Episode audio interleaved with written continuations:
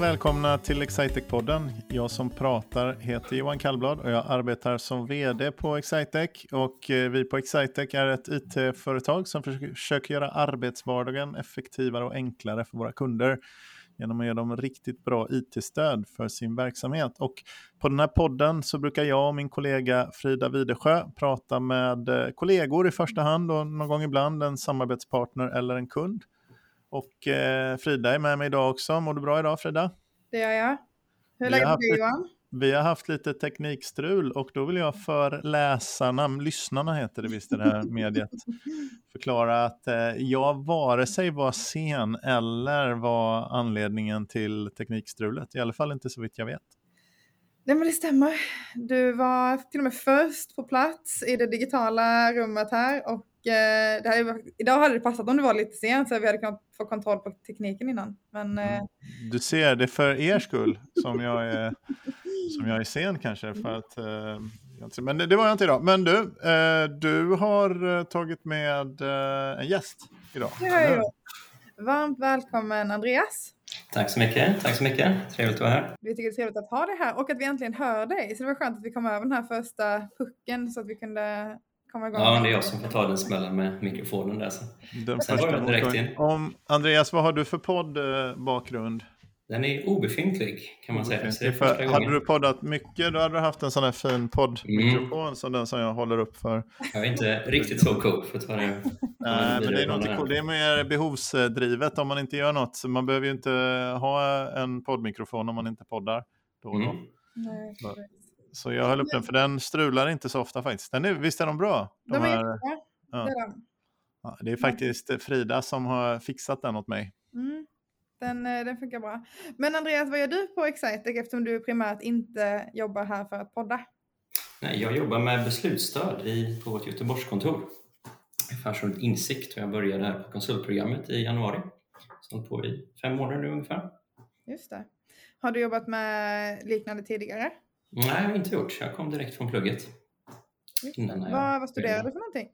Jag läste, främst har läst ekonomi och finans. Jag läste en kandidat och en master i finans på Handelshögskolan här i Göteborg. Mm. Sen har jag även läst ungefär tre terminer matematik utöver det. Så mm. siffror är väl genomgående tema i min utbildning. Så. Det låter som att du tycker det är lite spännande med siffror. Mm, lite eh. spännande. Vad är det som lockar dig med, med matte tror du? Jag vet inte riktigt. Det var något som jag kom på ganska sent. Alltså jag var typ 20 ungefär när jag började tycka det var väldigt roligt. Så det var liksom på universitetet. Mm. Men det är väl något sätt att det är, man får väldigt sån instant gratification tycker man håller på med. Liksom att, att man räknar och ser om det är rätt så liksom, grymt, då kan man gå vidare. Liksom. Så att, mm. och sen, nej, det är kul. Så det, men vad tänker du om um kod och sådär? För det känns oh. lite samma sak. Mm, precis. Jag började också med det lite senare sen jag var kod och tyckte det också var väldigt roligt. Mycket samma anledning tror jag. Mm. Det är väldigt kul att kunna bygga, liksom, göra saker live och få omedelbar feedback om det funkar lite. Ja, för det är väldigt på av det. Det känns som att eh, det funkar eller inte. Mm. Eh, det är liksom inget mellanting riktigt. Mm. Uh, men vad heter det, och det är väl en bra kombination. Eller berätta, hur är det, för du jobbar primärt med beslutsstödsverktyget mm. Klick, eller hur? Exakt, exakt. Vad, vad gör du en vanlig dag då? Ja, ofta bygger vi applikationer som vi kallar det, vilket ju är i princip ett analysverktyg. Så det är liksom en applikation som användare kan gå in på. Det är ofta mycket controllers, analytiker. Så en typisk sak vi kanske följer upp är försäljning. Så då bygger man liksom en, en applikation med försäljningsdata, försäljningsstatistik, grafer, tabeller och, och lite vad kunden nu vill ha. Det är ju väldigt customiserbart liksom, så man kan egentligen bygga vad de vill. Så det är mycket jobb och... Jag tycker om namnet insikt på det här affärsområdet. För att det, man tänker kanske, för det här med beslutsstöd och så som det kallas för, det har ju vuxit upp ur rapportering egentligen, som brukade vara det vanliga användningsfallet. Alltså rapportering visar hur någonting är, sammanställ någon information eller sådär. Men, men eh, det här tillämpningen, liksom att eh, att förstå mer, att lära, att få insikter och liksom på sikt ta beslut, kanske baserat på fakta snarare än magkänsla bara, eller stöd, understödda av fakta i alla fall. Mm. Eh, det finns väl alltid med, eller ofta med någon form av känsla i beslut som tas av människor. Men, men eh, det tycker jag är ett ganska bra namn. Så... Mm, det är väl en distinktion ju att vi gör ju ofta ingen, eller gör ju ingen egen analys direkt av bolag, så vi under, skapar underlag för kunder att göra analys. Ja, vi ger dem verktyg för att göra för att göra analys. Sen får Men, man väl ha lite, eh, ja. Johan, vad tycker du om Klick? Det är inte så att du alla... Jag älskar ju det, du vet ju det.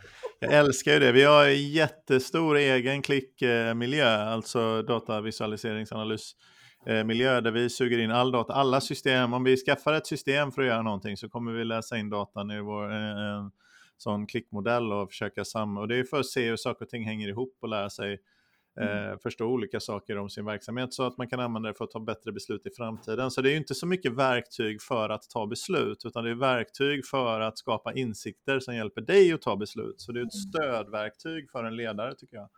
Eh, jag, ty jag, tycker det är så otroligt ruskigt bra. Ibland har jag svårt att nå fram och, och förklara. Man skulle kunna tro mig på grund av min entusiasm, men eh, det sägs att jag har sagt ganska många gånger att jag är den enskilt eh, meste användaren av våra interna klickmiljöer. Alltså jag är den användaren på av våra 500 anställda som kör de här verktygen mest. Mm. Och det borde ju ändå, och jag är inte den som har, kanske har mest tid över, antagligen inte. Så att jag tycker det är ett ruskigt effektivt sätt och, och speciellt när man, när man håller ihop data och inte bara liksom får eh, inte bara hamnar i enkla modeller utan man faktiskt kan ha någon tes och sen säga kan jag styrka den här i i, i data. Som min insikt jag berättade om idag senast, det var liksom hur stor andelen av våra säljkvalificerade leads, som det kallas för, eh, vad som är den starkaste denominatorn från ett säljkvalificerat lead kommer leda till en affär eller inte. Och det är mycket enkelt, det är ifall kunden redan kände oss. Mm. Det är den starkaste enskilda denominatorn liksom för att avgöra om en, en viss säljmöjlighet. Det är inte vilken programvara vi säljer, det är inte vem som gör säljet, det är inte vilken bransch de är, utan det är om de känner till oss. Det är det mm. viktigaste. Det är bara, det kan, då säger man, nästan alltid säger man, ja ja, men det där är ju självklart. Ja, fast mm. det blir bättre självklart om du styrker det med data faktiskt, för då blir det mm. inte bara något som du, som du säger. Det finns andra teser som man inte kan eh, har jag varit med om andra sanningar som man inte kan, en sanning för övrigt, ja, nu sticker jag ut hakan här och börjar prata om något annat som jag har haft i huvudet, men jag gjorde en gång en stor analys på så ifall antalet kundbesök en säljare gör var hur det korrelerade mot eh, mot eh, försäljning och så det fanns egentligen ingen direkt korrelation mellan antal kundbesök och försäljning. Tvärt emot vad man tror. Det hade man ju ändå tippat att det skulle ja. vara. Men det kan ju vara, däremot fanns det en superstark mellan anställningstid och eh, säljresultat. Mm. Mm. Eh, och då, då, kan man säga, men det är väl jätte, för det är antagligen någon med lång anställningstid säljer mycket för att hen är duktig och behöver inte åka på så mycket kundbesök eh, kanske, så kan det ju vara. Mm. Och det är inte, eh, det, det, så det var inte, liksom, jag vet inte riktigt vad man kan använda det till, det är bara att det finns olika sorter, jag menar kanske mer där att det är inte så, det finns, det är inte så enkelt som att mm. bara man säljer komplexa tjänster. Så är... Men vad heter det, det är väldigt spännande en sak som jag tänker på där eh, är det här med datakvalitet. För att en sak är att visualisera den datan man har, men man behöver ha rätt så bra data i grunden. Hur, hjälper vi våra kunder någonting med det? Eller hur kommer kunder till oss med superbra data som vi visualiserar? Eller hur funkar det egentligen Andreas? Ja, det varierar nog lite för det är en ganska stor del av processen också som väl inte syns. Att egentligen innan man får bygga applikationen så först liksom, finns det data. Hur hämtar man den? Det är oftast någon form av databaser eller affärssystem och så man hamnar, hamnar, hämtar ifrån. Mm. Så det är ofta en stor del av jobbet liksom, att bygga vad man kallar datamodellen och välja ut vilken data man ska använda. Och som sagt hur, och hur bra kvaliteten är. Mm. Så det är ju en stor del av jobbet. Oftast den biten som inte syns på framsidan men som är väldigt viktig. Man hittar ju ofta defekter i datakvalitet också. När man tittar på outliers så säger man oj vad konstigt den här ser ut i visualiseringen. Då visar det sig att man har, ibland har fel i grunddata. Vilket ju kan vara bra då. Då kan man ju se ifall, någon, ifall grunddatan på så här, hur stor är den här lådan? Om den blir liksom en outlier och är helt fel, då kan det visa sig att det är fel. Och så blir det en massa andra beslut tagna. Mm. Av automat, liksom, en massa automatiserade beslut kan ju bli tagna på felaktig grund om grunddata är felaktigt. Just det. Mm. Men när man bygger de här applikationerna eh, i Klick, eh, vad, hur bygger man dem? Är det, är det, vilket kodspråk är det? Vad, hur, hur mycket kodare behöver man vara för att kunna jobba som konsult inom eh, beslutsstöd? Inte jättemycket tycker jag. Vi har ganska många som började med oss som, eller samtidigt med som inte hade någon kodningsbakgrund men kom in i det väldigt snabbt. Sen hjälper det ju alltid klart om man har lite erfarenhet. Eh, språk är kanske inte så viktigt då det man kan utan det är mer att man mer generellt hur man programmerar mm. eh, som är duktigt eller som är bra att ha. Mm. Sen är väl baksidan jag förstår, alltså när man hämtar data och sånt, är ju ganska likt SQL, det är mm. språket. Och sen lite, mm, finns ju, man kan skriva liksom uttryck i själva visualiseringen på framsidan, till exempel hur man ska mm. summera någonting och, och liknande. Det tror jag är lite Klicks egna version. Jag tror inte det bygger på något direkt annat. Men det är ju, har man programmerat med lite så känner man igen sig med if-satser och mm. loopar. Och, ja, Men vad, vad, vad, har du, har, är det någonting som har förvånat dig när du har uh, börjat jobba mer med liksom, att bygga och visualisera data? liksom vilka grafer som kanske är mer användbara till vissa typer? Är det någonting som du har eh, kommit insikt kring? Ja, bra insikt här. Uh, nej, inte direkt så. Det är väl eh, mycket att det är svårare än man tror att ta fram bra mm. underlag, liksom vad man ska visa. Det blir lite där ändå analysbiten tycker jag kommer in, att även om inte vi analyserar datan själva så måste man tänka vad är det intressant att titta på? Vad, mm. vad är det så? För man kan göra massa visualiseringar som ser väldigt coola ut men som inte som inte ger någonting i någon värde. Exakt. Så det, och det är ofta mycket en process fram och tillbaka med kund, att man jobbar lite iterativt så. Man testar lite saker och så får de se hur det är. Så det kan, ja, det var bra men vi kan lägga till det eller ta bort det eller och så mm. vidare. Så det är, det är en process. Jag undrar lite över den här matteprocessen, för det handlar ju mycket om att hantera datamängder och eh, sen visualisera, eller plocka fram, eh, plocka fram, städa, hantera liksom aggregera kanske, visualisera. Men, eh, men liksom, får du in någon matte i det där? Ja, på ett sätt ska jag säga, inte mer väl praktiskt, för det är inte, man sitter inte med avancerade beräkningar så sätt, men det är väl mer ett tankesätt där med att kunna tackla problem, ska jag säga. Framförallt är användbart att kunna dela upp problem. Så ett typ exempel är om man har en stor tabell man ska göra någonting med att testa på en liten tabell först. Mm. Och det är ofta en sån, man använder ofta i matematik, att det är ett problem svårt, försök lösa ett enklare problem först och sen bygg på det och så vidare. Så det är något jag använder mycket. Till exempel när jag ska testa hur saker blir så gör jag det på något litet urval bara av datan som är mer ja. överblicksbart. Så det är mer mat, liksom problemlösningsmetodik? Mm, mer själva, det är inte så mycket Fourier-transformationer? Nej, man sitter inte och deriverar funktioner så ofta i, i klick. det borde man kanske göra mer. Ja, det är lite synd. Det är, det är väldigt vackert. ja. spännande. Men vad heter det? det där, blir du nervös nu? Vad, vad är din egen, eh, vad, vad tycker du om matte? Du, vet du vad, jag har faktiskt läst eh, både matte på universitet och gymnasie, så läste jag matteinriktning. Så att eh, sen efter det kom jag på att jag inte tyckte det var så kul. Jag gjorde lite omvänd resa mot dig Andreas. Mm. Men eh, absolut, det finns någonting fint i att eh, hitta hitta svaret väldigt tydligt. Mm. Eh, många andra saker är ju väldigt, svaren ofta väldigt diffusa. Det kan vara på många olika sätt. Eh, men så är det inte i matte. Men... Vad, vad, Andreas, innan du började med matte och sådär, du sa att du började med det ganska sent. Vad gjorde du eh, innan och var kommer du ifrån? Ja, jag läste ekonomi, eller tänker du mer utbildningsmässigt? Eller mer ja, jag, ja kanske. Svara på det som du vill. Ja, ja, för jag läste ju ekonomi på gymnasiet och sen började jag direkt läsa på Handelshögskolan efter studenten. Så det var, det var så inom den akademiska världen som jag hittat matematikintresse. Så. Mm. Vad, vad gör du när du inte håller på med akademiska grejer eller jobbar? Eller? Mm, jag gör en del matte på fritiden också. Jag är ja. så pass nördig. som jag försöker få in det här på. Jag skulle behöva lite, vi har ju haft en ganska volatil eh, finansmarknad. Jag fick för mig att du var lite intresserad av det där. Mm. Eh, vad, hur, eh, hur är ditt intresse för, eller pluggade du bara finans eller var du intresserad av dem? Jo, jag var, jag var intresserad av finans också. Sen kom jag på mer än tidigare att det var mer matematiska och siffrorna bak som jag tyckte var spännande. Mm. Men volatilitet var jag inne på, för jag var, det jag var mest intresserad av var väl liksom optionshandel och optionsvärdering och sånt där. Mm. Då är ju volatilitet på marknaden ju högst väsentligt. Liksom. Om man tycker det går för långsamt att förlora sina pengar på vanlig aktiehandel så kan mm. man alltid börja med optionshandel. Ja. Dagens tips, härligt. Mm. Men eh, Andreas, du sa att du tycker det är kul att hålla på med matte på fritiden mm. också. Vad, är det du, vad gör du då för någonting? Jag antar att du inte plockar upp ett tal och sitter och räknar lite bara, eller är det? Ja, det är typ så. Det är typ så. Men gud vad spännande. Vad, ja. vad är det liksom? Hur går det här till? ja, ofta har det varit att jag läst lite kurser, liksom. Eh, alltså någon kurs på sidan i matte. Liksom. Nu har jag väl senast när jag började jobba hållit på att repetera lite gamla kurser. Mm. Så nu i höst tror jag jag ska läsa en kurs eh, lite på mm. sidan. Så det, det, det tycker jag är kul. Jag brukar beskriva det som, som man kan tänka mig andra människor gillar att läsa eller meditation eller vad liksom, så tycker jag det är roligt att räkna matte. Jag tycker det är liksom avslappnande och, och ett bra sätt att...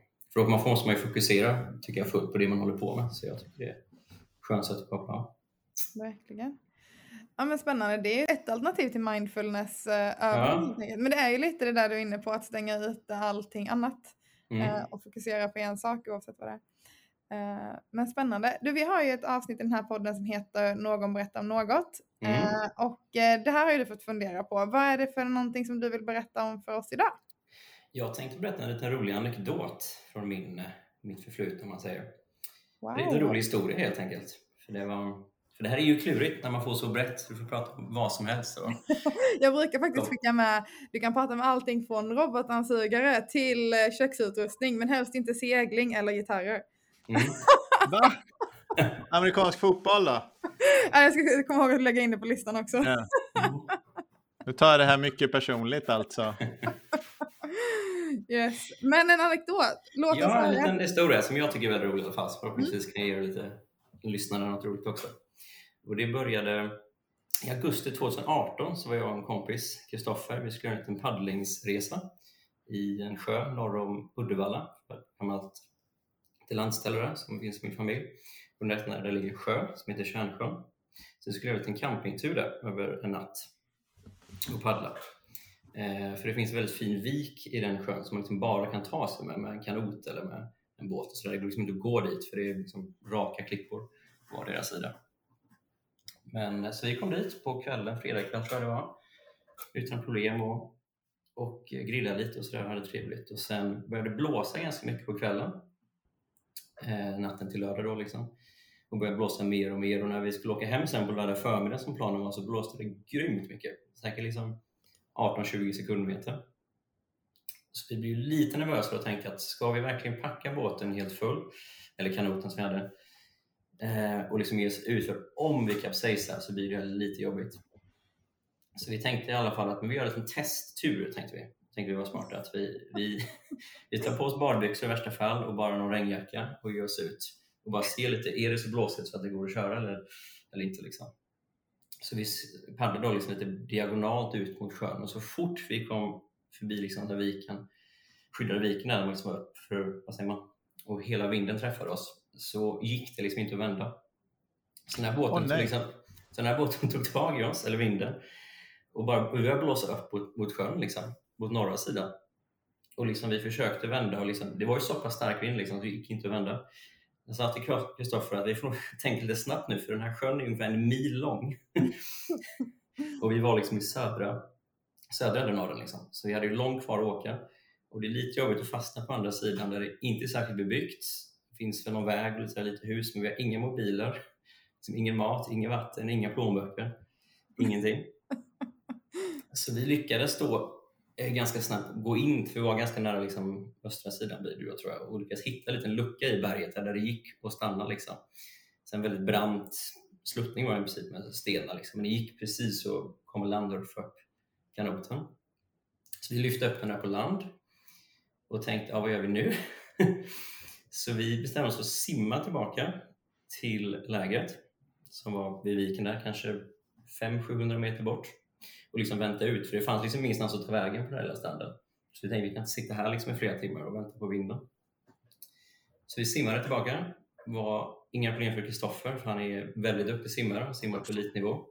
Får jag fråga Andreas förresten, ja. är, det, är, det liksom, eh, är det dagtid nu eller kväll? Det eller? är förmiddag ungefär. Ja, det är ljud i alla fall. Ja. Klockan är tio ungefär. Den här historien i mitt huvud var nämligen mörkt och blusigt ja. och, och, en höstdag. Då tänkte jag, vi kunde, varför gav ni er ut på, mitt i natten på en höstdag? Men det var ju mitt, det är filmatiseringen som, ja, precis. som eh, kommer vara jag, jag tycker det låter livsfarligt så här. Ja, alltså, fortsätt. Mm. Det, det, kändes, det där kändes ju inte så bra, så Kristoffer eh, simmade väldigt bra, men precis. inte...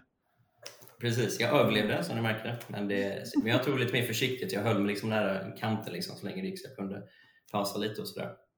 Så jag vet, det tog kanske Kristoffer 10 minuter att simma, det tog än en halvtimme att komma tillbaka in till viken. Och det enda man kunde tänka på vägen var att det här är ju tillräckligt jobbigt nu, men sen ska vi snart simma tillbaka och hämta den här kanoten också. Det tycker jag Kristoffer kan göra. Ja. Efterhand skulle jag sagt åt honom rätt, du får faktiskt fixa det själv. Men sen sagt men vi kom tillbaka, det gick bra och eh, väntade då ett par timmar till så klockan, klockan, klockan fyra, fem på eftermiddagen då hade det mojnat tillräckligt så vi tänkte att nu är det nog okej. Okay. Så då simmar vi tillbaka och då en sista twist som var det här var väl att av någon anledning hade vattnet blivit 5-6 grader kallare under den här tiden. Av någon outgrundlig anledning. Så nu var det kanske 14-15 grader i vattnet. Det var en kylig simtur tillbaka. Då, som återigen tog kanske någon 20-30 minuter. Och då Anledningen borde inte vara så outgrundlig utan det handlar om att ytvattnet är varmare och som gammal seglare då. Ja. Ytvattnet är varmare så börjar det blåsa och bli ja. vågor och sådär så, så roterar ju. Mm. Jag antar då att det var på för, det var inte på högsommar liksom. Nej, det var augusti ungefär var det. Ja. Mm. ja, i och för sig. Ja, det skulle kunna varit. Men eh, så det för det är, dygnsmedeltemperaturen är ju en ganska bra gissning på hur varmt vatten är i genomsnitt. Men ytvattnet är ju, är ju eh, eh, varmare än så. Mm, Men eh, ni simmade tillbaka och kom ni hem? Ja, då kom vi hem. Så då, då gick det bra dit, hämta kanoten, paddla tillbaka till viken, hämta grejerna och sen återigen ja, komma tillbaka till hemmastranden. Då, så. Vi blev väl liksom 6-7 timmar försenade och två simturer senare, men och, det, det gick bra. Och, eh, och hur är lärdomen då? Vad ska vi ta med oss från den här berättelsen? Ja, att inte paddla när, när det blåser mycket. det är klokt. Tycker till vårt försvar. kanske. Hade, ni haft med en, hade du haft med dig en, det kanske man inte hade då, man kan inte ha det på kanot som på båt. Har man en sån här en ring, någon sån livräddningsring med sig när man simmar, det är mycket enklare att och simma om man har något att hålla sig. Mm. Ta med Fast dåliga simmare kan man hålla. Mm. Ta med mobilen i alla lägen. Ha den i något så här något skydd så den inte sjunker, men ta med mm. den. Eh, mm. Kände jag spontant där då. Mm. Eh, Johan, har du paddlat någon eh, kanot?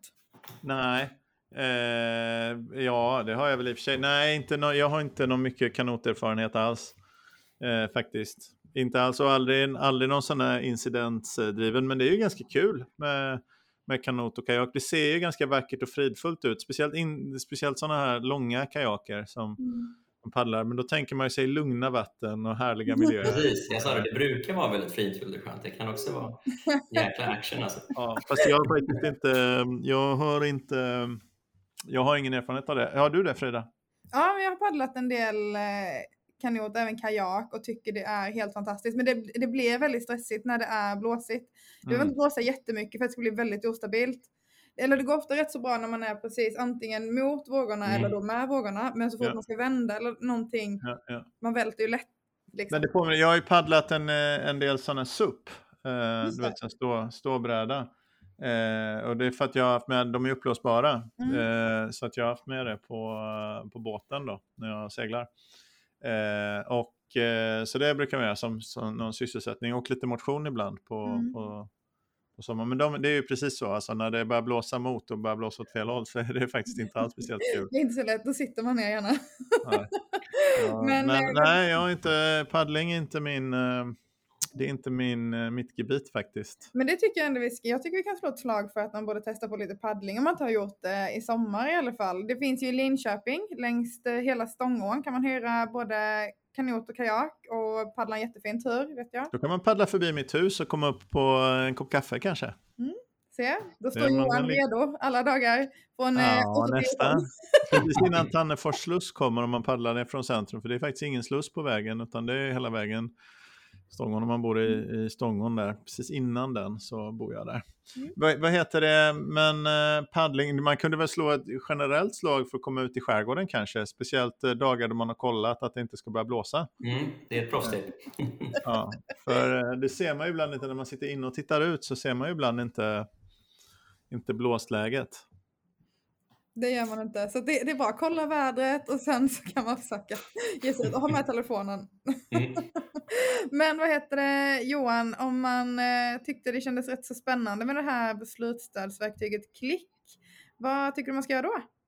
Ja, antingen om man vill ha det för sin verksamhet så ska man ju gå in på www.excitec.se och kika på våra exempel på vad våra kunder gör och vad vi gör mm. och byta ut kontaktinformation med oss där. Om man är intresserad av att jobba med det Eh, då får man gå in på www.excitec.se karriär och eh, titta på vilka öppna job openings vi har. Och det finns nog en hel del på klicksidan, för det här med dataanalys och så är väldigt, eh, är väldigt eftertraktat. Då.